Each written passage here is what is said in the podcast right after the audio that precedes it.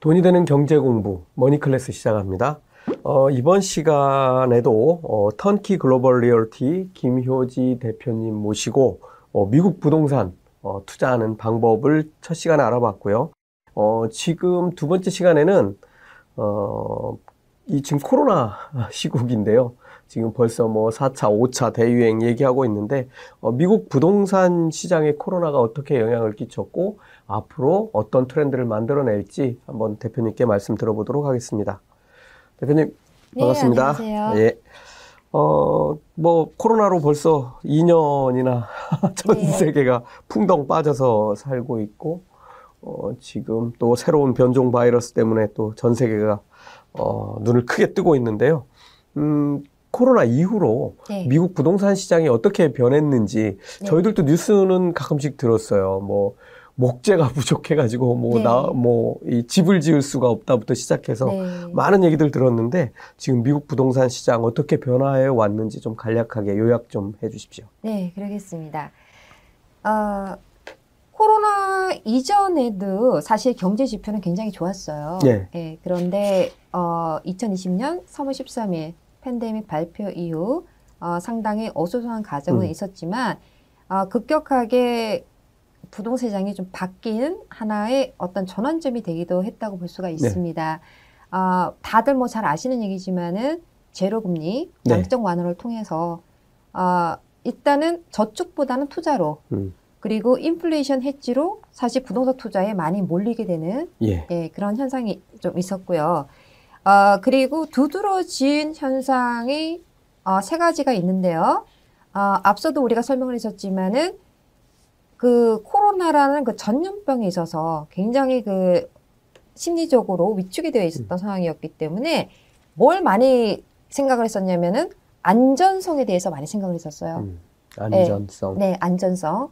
그러다 보니까 도심 지역보다는 도심 외곽의 지역으로 많이 몰렸다는 거거든요. 인근 밀집된 코어 마켓이 아닌 그 주변 마켓, 프린지 마켓이 활성화됐다고 볼 수가 있고요. 아, 그러니까 사람들 많이 모이는 곳보다는 좀 네. 더덜 덜 모이는 모이는 곳에 곳으로 예. 인구가 몰리니까 그쪽이 활성화됐다는 예, 거고. 이쪽으로 부동산 수요도 같이 네, 따라갔다. 맞습니다. 네. 그두 번째가 가장 큰 요인인데 경제성. 이제는 두려우니까 음. 같은 가격이면은 좀 더 좋은 데 살고 싶다는 거죠. 그러다 보니까 하부 시장이 발달했다는 거예요. sub market이 활성화됐다. 음. 그러니까 일선 도시의 그런 비싼 곳에서 힘들게 사는 것보다는 차라리 이선 도시에서 편안하게 사는 게 낫다 하는 쪽으로 마켓이 많이 바뀌었다는 거거든요. 네, 우리식으로 치면 도심 한복판에 뭐 몇 억씩 주고 조그만 뭐 이런 진짜 네. 그뭐 뭐라고 해야 돼 이거 누울 자리도 좁은 이런 데서 사는 것보다는 네. 그 돈이면은 외곽으로 가서 넓은 네. 집에서 뭐 하고 싶은 거 해가면서 이러고 살겠다는 거죠. 그렇죠. 그래서 현격하게 이런 sub market이 활성화가 됐고요. 음, 그리고 또 안정성 때문에 무엇에 집중을 해서 투자를 하느냐. 주거용 부동산에 투자자들이 많이 몰렸다는 거예요. 아 미국도 주거용 부동산이 안정적인가요? 네, 맞습니다. 아, 네. 그래서 코로나로 인해서 자가, 그 자택근무, 원격근무가 활발해지면서 음. 사실 단독주택이 상당히 인기가 많았고 네, 그리고 오피스 빌딩에 공실이 발생하기 시작했잖아요. 예, 뭐 저 저희들 언제니 기억이 잘 안 나는데 맨해튼에 네. 그 오피스 빌딩들이 뭐 몇 퍼센트가 비었다 뭐 이런 네, 뉴스들도 네, 네. 들었습니다. 네. 네. 그래서 그런 마켓이 어, 좀 바뀌기 시작했고요. 음, 그리고 두드러진 현상이 공급량이 현격하게 부족했다는 거고, 그리고 수요량이 급격하게 증가했다고 우리가 볼 수가 네. 있습니다. 그래서 수요량이 급격하게 증가했다는 것은 아까도 얘기했지만은 어, 제로 금리, 그래서 저축보다는 투자를 갔다는 거고, 음. 그리고 양적 완화로 인플레이션을 염려한 투자자들은 인플레이션 해지로 투자를 음. 부동산에 했다는 거고, 네. 그리고 어, 임대료가 같이 올라가니까 음. 그 임대료의 부담을 느낀 밀레니얼 제너레이션들이 음. 어떻게든 집을 살려고 마켓에 엄청나게 나왔다는 거거든요. 우리하고 똑같네요. 이거 좀 신기한데. 네. 그런데 반면에 공급량 어떻게 되느냐. 기존 주택은 코로나로 인해서 집 하는 거를 꺼려 했다는 거죠, 집주인들이. 음. 그러니까는 마켓에 집을 안 내놨다는 거고. 신규 주택은 어떻게 됐느냐? 원자재가 부족하니까 집을 제대로 짓지를 못한 거예요. 네. 그러니까는 신규 주택이 확장되지 못했다는 거죠. 음. 이제 그러한 결과로서 결론적으로는 집값이 엄청 치솟았다 음. 하는 결과를 우리는 어, 볼 수 있었던 거잖아요. 예. 네. 그래서 이제 그런 식으로 마켓은 급격한 변화를 했다는 거고요. 예. 네. 그리고 거기에 따라서 사실 그 뭐 트렌드도 엄청 많이 변했다고 우리가 볼 수가 있어요. 음. 그래서 그 아까도 말씀했지만 주거용 부동산, 네. 아 그리고 산업용 부동산. 음. 산업용 부동산은 warehouse, 네. storage 예. 예. 급상승을 했잖아요. 아, 예. 네. 그런데 어, 반면 오피스 공간, 음. 오피스 공간은 공실이 늘어났고, 음. 그래서 향후 우리가 봤을 때는 5%에서 15%의 공실이 더 늘어날 거라고 보고 있습니다. 네. 네. 그리고 호텔 음, 많이 치명을 어, 치명타를 입었던 이제 그런 그 상황이었고요. 그리고 상업용 부동산, 음. 쇼핑센터, 몰, 뭐 retail store, 그러니까 소매점 같은 데도 어, 사실 오프라인에서 온라인으로 가는 추세를 가다 보니까 어, 상당히 공실이 있었던 이제 네. 그런 마켓을 보여주고 있었고요. 그러다 보니까 투자의 유형별 어, 트렌드도 많이 바뀌었어요. 음. 어, 사람들은 지금 예를 들어서 뭐 투자하는 사람들은 거주용이나 산업 부동산에 당연히 투자를 하겠죠. 안정적이니까 그나마. 그러나 상업용 부동산이나 호텔이나 오피스 빌딩을 갖고 있는 소유주들은 빨리 여기에 대한 대책을 해야 되는 음, 거잖아요. 그렇죠. 근데 자- 사실 작년부터 그 미국의 기관 투자자들이나 전문 투자자들은 벌써 호텔을 다세주택으로 바꿔서 음. 임대를 놓기 시작했어요. 왜냐면 작년 같은 경우는 호텔이 공실률이 더 심했던 상황이었고 그거를 헐 가격에 사서 다세대주로 바꿔가지고 어, 임대를 하는 경우가 생겼고요. 그리고 어, 예를 들어서 요즘 같은 경우에는 그 의료 관계되는 그 의료 시스템에 관계되는 뭐 연구소라든지 음. 그다음에 의료 시스템에 관계되는 그런 공간이 굉장히 어, 절실히 필요하다 보니까 음. 산업용 부동산이 더 뜰 수밖에 없는 경우인데 음. 그러면 오피스의 그런 공실을 의료 관련 공간 오피스로 또 전환해 볼 수도 있는 것이고요. 네. 그리고 쇼핑센터 같은 경우에도 어, 대면을 할 수 있는 정도의 space, 즉, 그러니까 식당 같은데 네, 네. 그런 데는 성공했지만 그러지 못한 경우에는 공실이 있었다는 거거든요. 음. 그럼 그거를 이제는 아이디어로 어떻게 하면 공실이 없게끔 할 수 있는가? 음. 어떻게 하면은 대면에 어떠한 공간을 내가 만들어서 이러한 공실률을 낮출 수가 있는가? 그리고 미국의 같은 경우에는 쇼핑센터가 워낙 크게 돼 있다 보니까 주차장이 굉장히 넓잖아요. 그렇죠. 네. 예, 그러면 사람들이 거기에 많이 오지 않으면 주차장도 그냥 버려지는 셈인데, 그러면 그거를 우리가 self storage로 만들 수도 있고, 음. 이러한 이제는 그 아이디어를 공유하면서, 어, 부가 가치를 높일 수 있는 그러한 기회로 전환시켜야 된다는 부분도 있는 거거든요. 네. 그래서 어, 많이 지금 현재 추세가 이런 그 믹스드 유스 조닝이라 그래서 복합 용도 구역 설정으로 해서 어, 발빠른 움직임으로 어, 전환하고 있는 그런 과정에 있다고도 보실 수가 있겠습니다. 예, 알겠습니다. 어, 뭐, 우리하고 비슷한 면들도 있고, 좀 다른 면들도 네. 있는데, 어쨌든 뭐, 전 세계 부동산 시장을 한번 들여다보면, 이 엄청나게 오른 주식만큼이나 올랐다고 그러는데, 이 가격 부담, 네, 어, 이게 이제 사실은 집을 사는 사람 입장에서 보면은, 이게 조금, 어, 리스크로 느껴질 확률이 있거든요. 네, 지금 뭐 우리도 지금 뭐 아파트 가격들 뭐 엄청나게 올라 있는데 이거 지금 사면은 이거 폭락하는 거 아니야라는 그런 위기감이 조금씩은 있습니다. 네, 어, 우리가 보- 이미 13년 전 2008년에 서프라임 금융위기 때 우리가 한번 미국은 크게 한번 당해봤잖아요. 네. 어, 이때하고 지금하고 비교하면 네. 좀 어떤 차이가 있다고 볼 수 있을까요? 네. 그래서 많은 투자자분들이나 또 미국에 계시는 분들께서 서프라임 금융 위기 때랑 코로나 이후의 현재 그 어, 시장 상황을 많이 비교를 해보려고 하시고 또 그런 연결을 하는 경우가 있는데요. 사실 서프라임 금융 위기 때 그 전의 시장 상황이나 현재 시장 상황에서 공통적인 거는 집값 상승 외에는 없다. 없다는 거거든요. 그런데 이제 그거를 지나간 과거를 통해서 현재를 자꾸 접목시키려고 하는데 그러한 것들이 항상 똑같이 재현되지는 않는 음. 경우가 많아요. 그래서 그 차이점이 있다면 물론 이제 그 차이점이 참 많겠지만은 저희가 몇 가지로 쉽게 표현을 해드린다면은요. 일단 투기 수요가 다르다는 거예요. 서프라임 금융 위기 때는 단기성 투기 수요가 대부분이었다는 건데요. 예. 예, 그때는 사실 credit boom을 일으켜서 예. 집을 사게 한 거잖아요. 네, 그렇죠. 예, 그러니까 수요를 만든 거잖아요. 예. 그러니까는 뭐 자격 조건이 안 되는데 사람이면 융자를 다 해줬단 말이에요.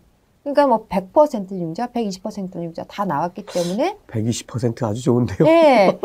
그런데 그들은 그거를 장기적으로 보지 않았어요. 음. 아, 이거 뭐 자고 일어나면 집값 오르고 또 자고 일어나면 오르니까 나는 이거 2년 있다가 팔 거야. 3년 있다가 팔 거야. 전부 다 단기적인 투기 수요였다는 거거든요. 음. 그러니까는 equity가 자기 자산은 거의 없었다는 거예요. 네. 안 오르면은 그건 어떻게 돼요? 깡통이 되는 네, 거는 그렇죠. 거죠. 그러니까 위험 요소는 다 갖고 있었던 음. 거고 현재를 봤었을 때는 그러한 투기 수요가 없다는 거예요. 음. 거의. 왜냐하면은 금융 위기, 서프라임 금융 위기 이후로는 미국에서는요. 융자의 심사 조건이 굉장히 까다로워졌어요. 음. 융자 받는 것 자체가 이제 힘들어졌거든요. 그러면 일단은 credit은 당연히 좋아야 되고 그렇죠. 거기에 income 증명 그리고 asset 증명까지 다 해줘야지 융자를 받는 음. 이제 그러한 시대로 넘어온 지가 꽤 됐어요. 그러다 보니까는 대부분이 자기 자본 20%에 30%는 down을 하고 융자를 받는 경우가 많고 그리고 요즘 같은 경우에는 워낙에 집은 없고 살려는 수요는 많다 보니까는 bidding 경쟁이 치열하거든요 미국에서는 그러면은 당연히 cash buyer가 유리하게 되고 자기 자본 down을 많이 하는 사람들만이 집을 살수 있는 그런 음. 마켓이다 보니까 뭐 100%, 120%는 꿈도 못 꾸는 그런 네, 마켓이에요. 네. 그러다 보니까 는 현금 흐름이 좋다는 거거든요. 음. 그러면은 장기적인 투자 쪽으로 가는 쪽이지, 어, 서프라임 그 금융 위기 때처럼 단기적인 투기로 어, 부동산을 사는 사람들은 거의 없다는 거거든요. 네. 그러니까 그것만 해도 큰 차이가 되는 네. 거고요. 그러니까 공급량만 봐도 큰 차이가 돼요. 음. 그때는 뭐 수요가 늘어나니까 네. 공급도 같이 늘었잖아요. 그렇죠. 그런데 사실 그 부동산에 있어서 그 새로운 프로젝트를 개발하는 과정에서는요. 사실은 지, 짓는 그 자체가 기간이 많이 들어가잖아요. 그건 그게 뭐 1년이면 1년 이렇게 끝나는 게 아니니까 음. 어, 나 이거 스탑할 거야 해서 스탑되는 게 아니잖아요. 그러니까는 수요는 좀 줄어든다 하더라도 그 당시에는 명백한 시- 위험 신호가 없기 때문에 계속 나오는 거예요, 음. 새 프로젝트는. 그렇기 때문에 공급 과잉이 되어버리는 거죠. 예. 예, 그러니까 나중에는 다 하락을 하는. 수밖에 없는 거예요. 예. 근데 지금 같은 경우는 말씀드렸지만은 집은 없고 살려는 수요가 많고 그러다 보니까 사실 공급량이 너무 없어요. 음. 지금 미국은 한마디로 표현하면은 주택난에 어, 시달리고 있다라고 표현할 정도로 음. 엄청난 공급량이 부족한 상황이거든요. 음. 그러니까 이제 그런 부분들이 좀 다른 부분이고요. 그리고 또 뭐 실업률 뭐 그런 부분들도 사실은 어, 좀 차이가 있어요. 음. 사실 지금까지 2019년도 뭐 2020년 초반 코로나 전까지만 하더라도 어, 그 실업률 자체가 어, 상당히 좋았던 이제 그런 쪽이었고 그리고 지금 이제 코로나로 인해서 어, 그런 회복세는 타고 있지만 어, 그러한 부분들에 있어서도 사실 금융 위기 때하고 지금하고는 좀 다른 부분들이 있어요. 그리고 차압 매물에 있어서도 상당히 다릅니다. 음. 그때는 뭐 말씀드렸듯이 애꼬리도 없이 집을 샀고 집값은 내렸고 음. 팔려고 하니 팔리지도 않고 한마디로 깡통 주택이 됐기 음. 때문에 어쩔 수 없이 다 포기를 한 사람들이 많았던 거고요. 지금 같은 경우는 아까도 말씀드렸지만은 자기 자신의 자산이 있고 음. 또 집값이 많이 올랐기 때문에 사실 집을 버릴 만한 이유가 하나도 없는 거거든요.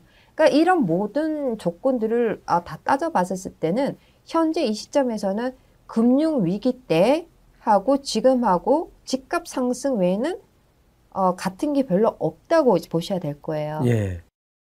이게 어떻게 보면은 그 2008년 이후로 미국은 부동산 시장에서 실수요 중심으로 재편되고 또 돈 빌려주는 것들도 여러 가지 규제나 뭐 이런 것들이 강화되면서 어, 어느 정도 정리가 되고 어, 그런데 사실은 한국은 좀 거꾸로 돼가고 있는 느낌이거든요. 우리는 진짜 어, 영혼까지 다 탈탈 털어서 집을 사야 되는 사야 되는가 하는 이제 그런 숙제를 해온 지가 꽤 오래됐어요.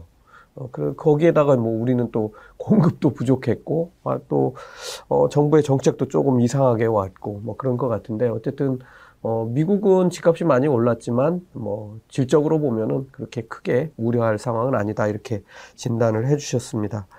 어, 지금 이제 뭐 공급에 관해서도 지금 뭐 말씀을 해 주셨는데, 우리도 지금 공급 문제 때문에 지금 네. 뭐, 어, 얼마 지어서 뭐 어떻게 하겠다 지금 대선 후보들이 뭐 공약을 어, 쏟아내고 있고 그런데, 어, 미국 같은 경우도 정부에서 좀, 아, 이런 건 좀 해결을 해야 되겠다 하는 뭐 그런 정책들이 있나요?